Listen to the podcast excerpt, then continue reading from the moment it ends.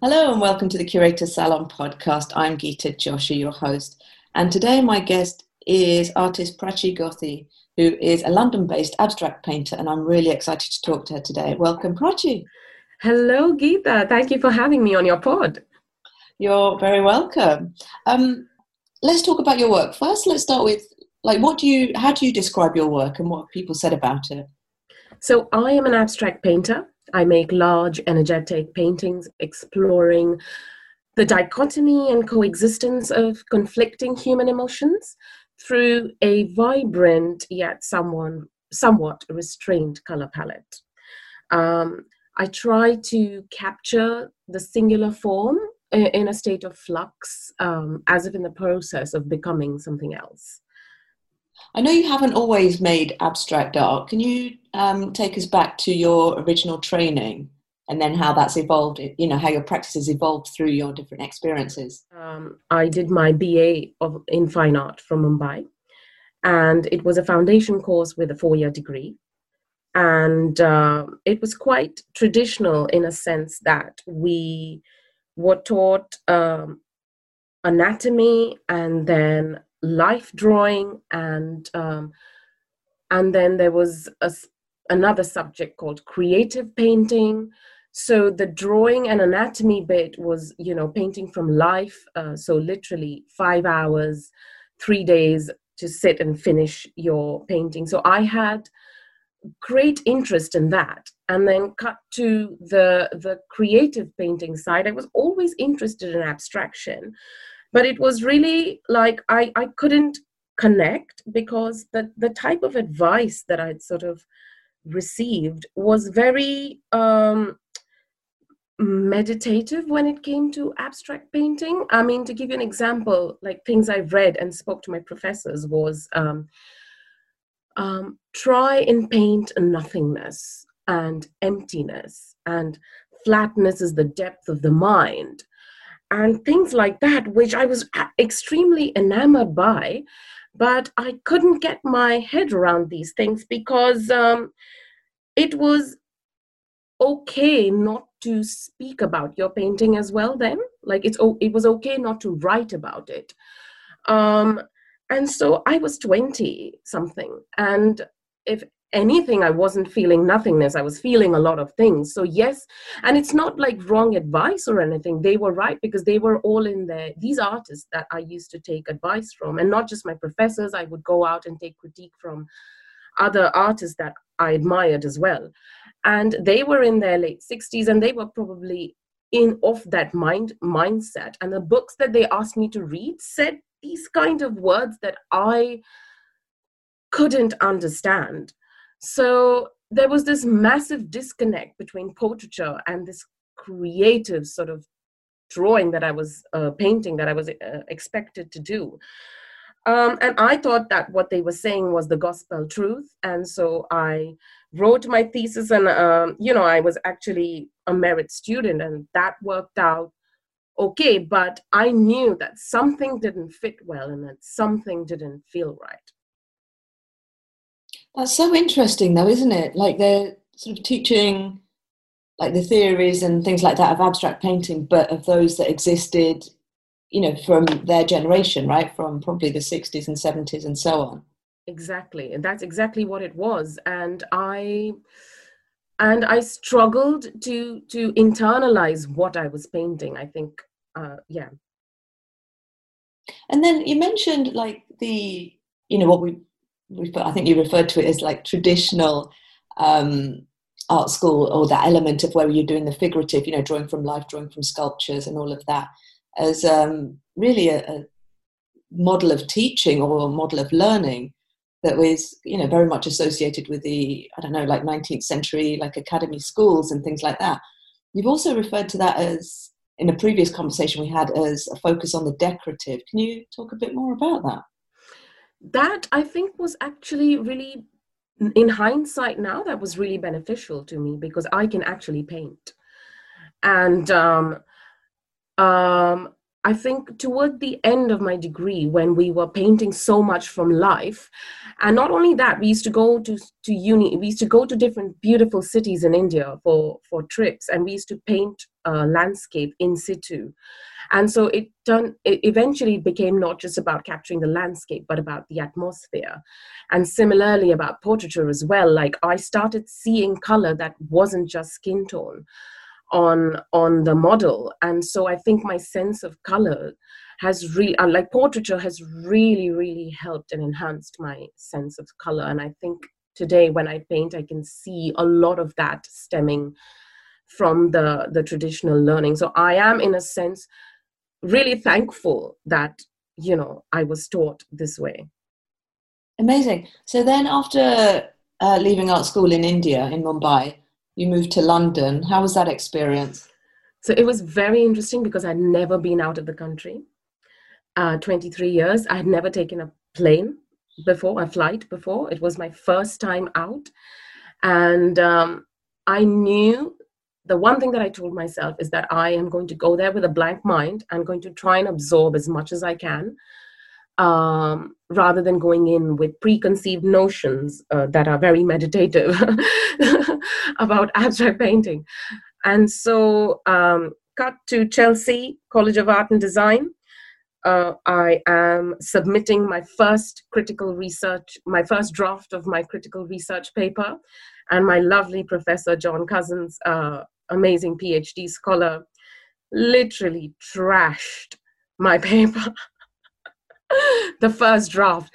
And that was the jolt that i needed because and and it, it, it and i really and i'm thankful that i took it really really positively because that that that is literally the critique that i was looking for. And he said this isn't what you believe. This is what you've been told. This is what you've read. This isn't what you've experienced go read blah go read this and you know give me a proper conclusion to how you've come to this statement when you say abstraction is nothingness. What what do you mean?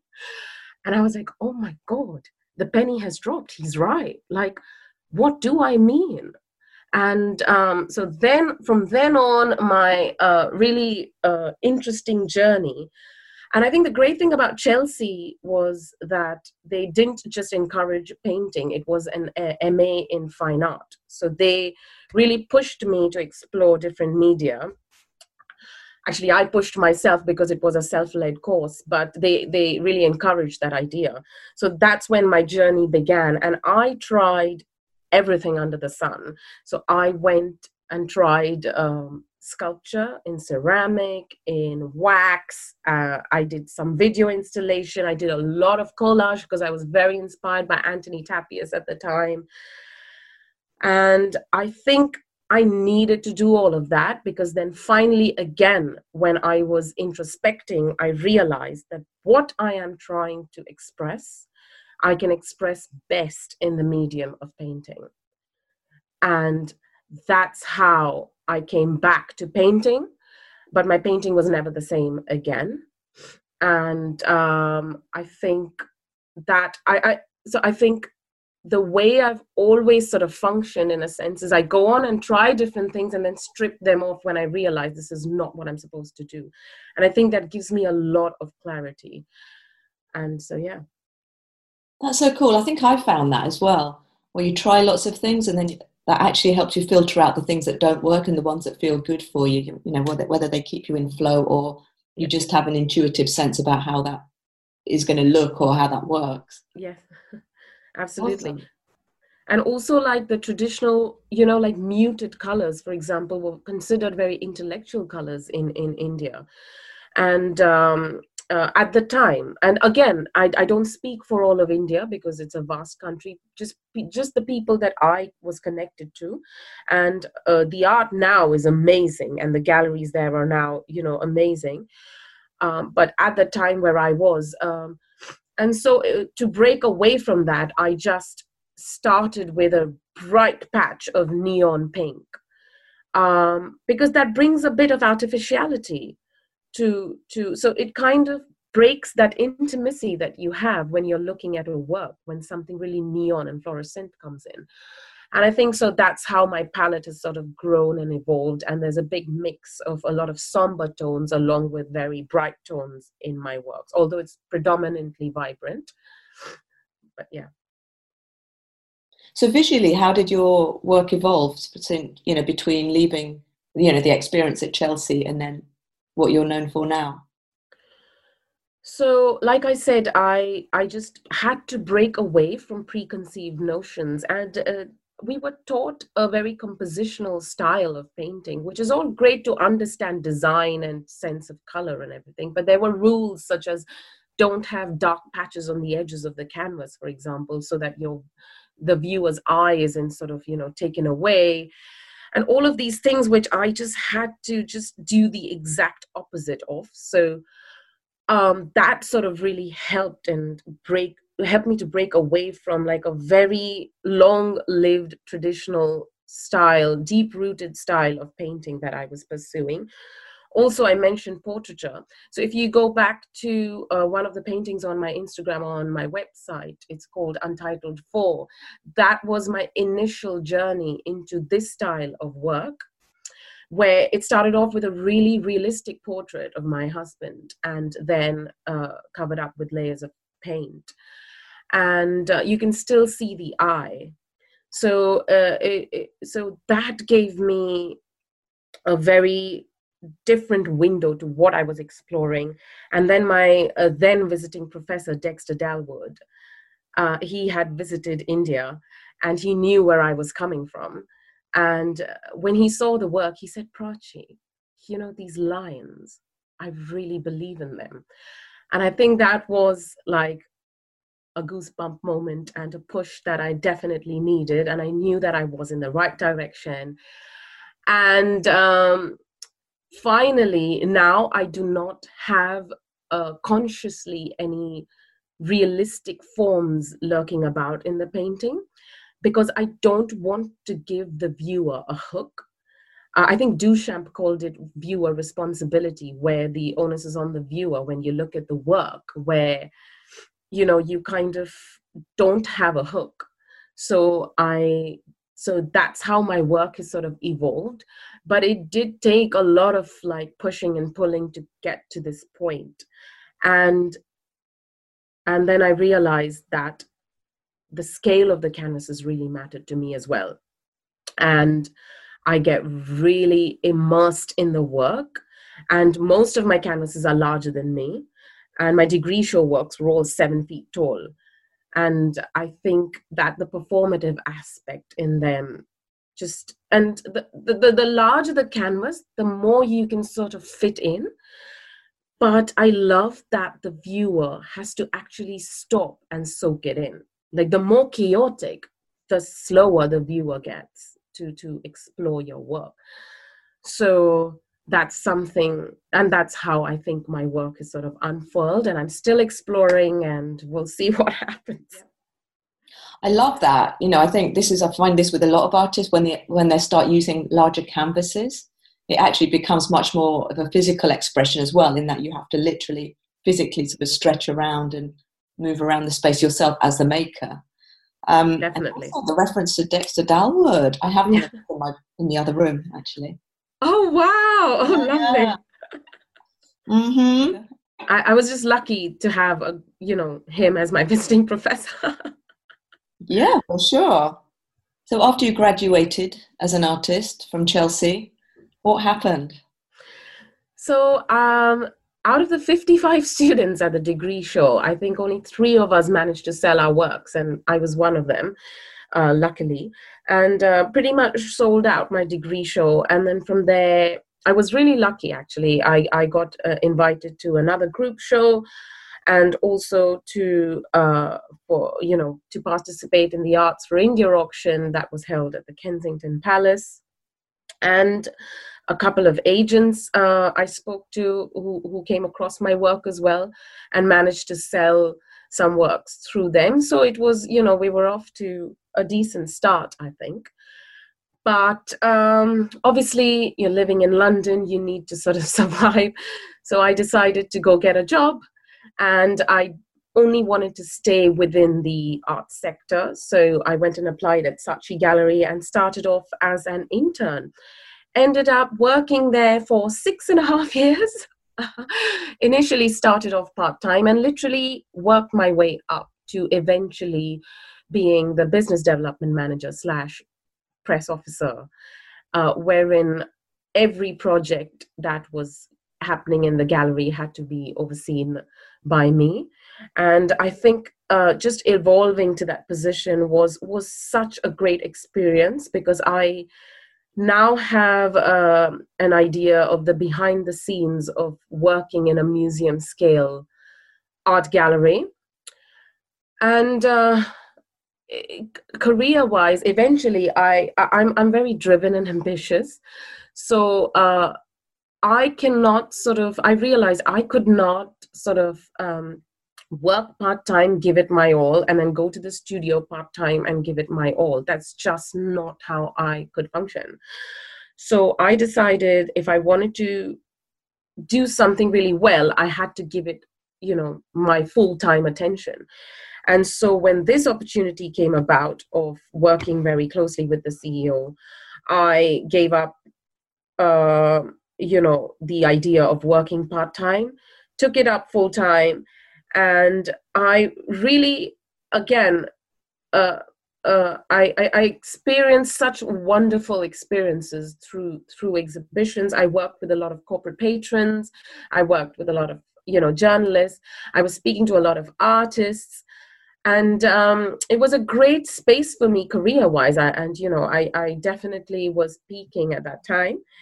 Um, but a year and a half after doing that role and after speaking so closely to artists and every time i would pick up the phone to promote their work there would be like this sinking feeling inside me like i want to be on that side.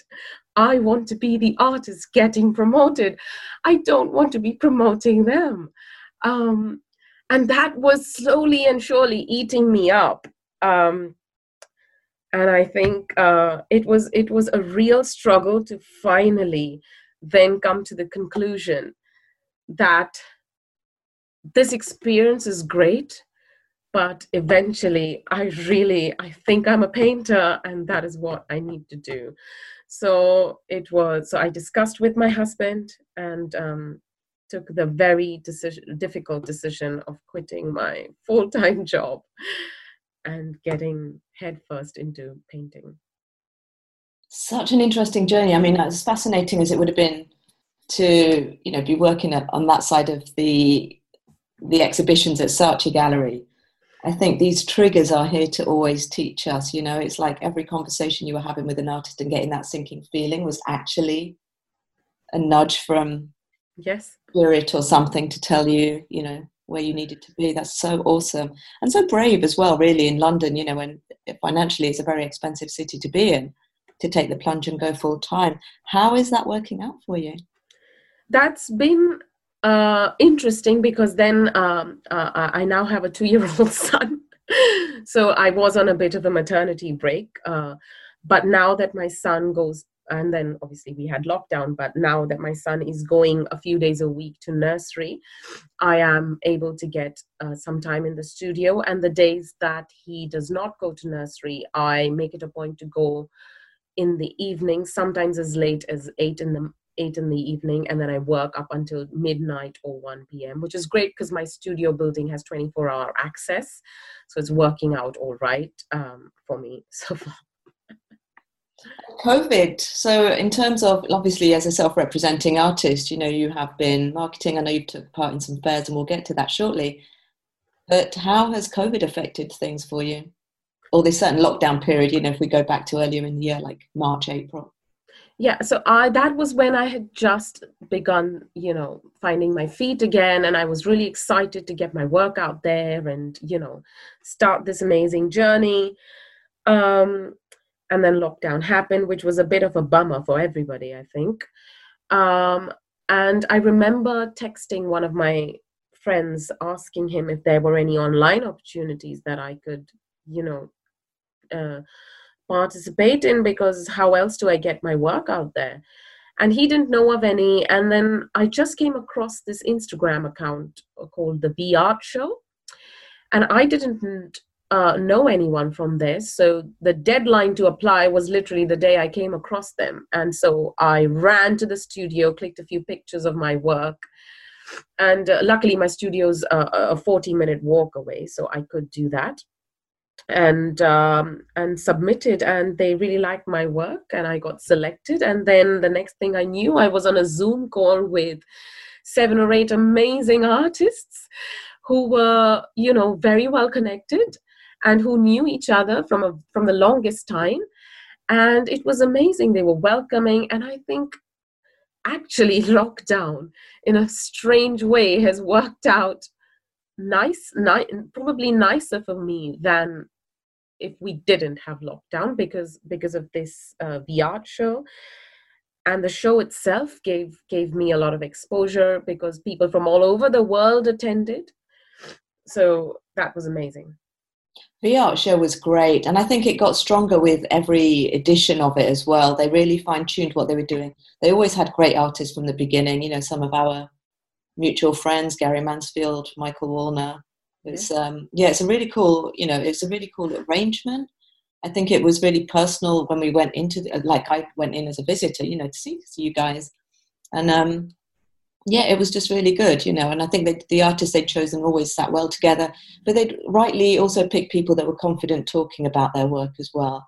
Because I think not all artists are in that place, but yeah, it was awesome. I'm not sure if it's still going, but do you know if it's still going?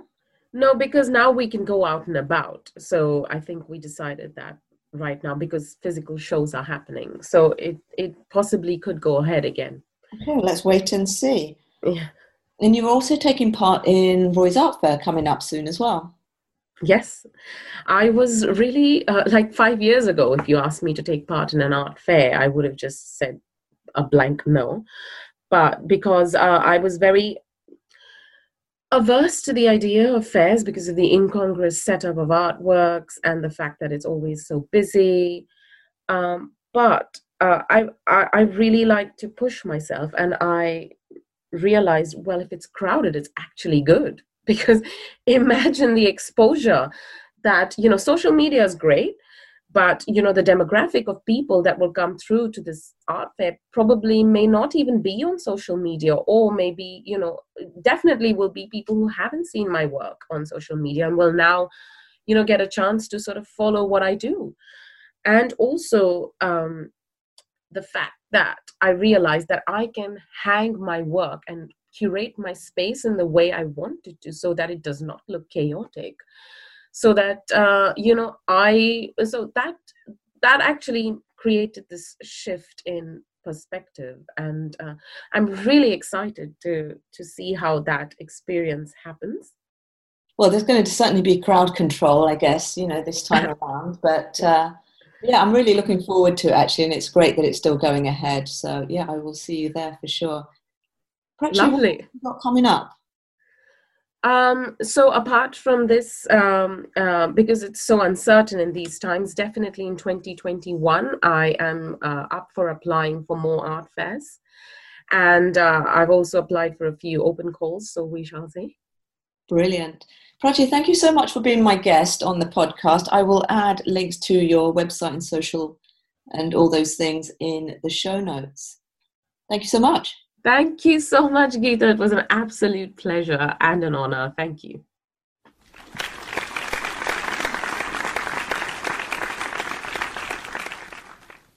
The Curator's Salon hopes you enjoyed this production.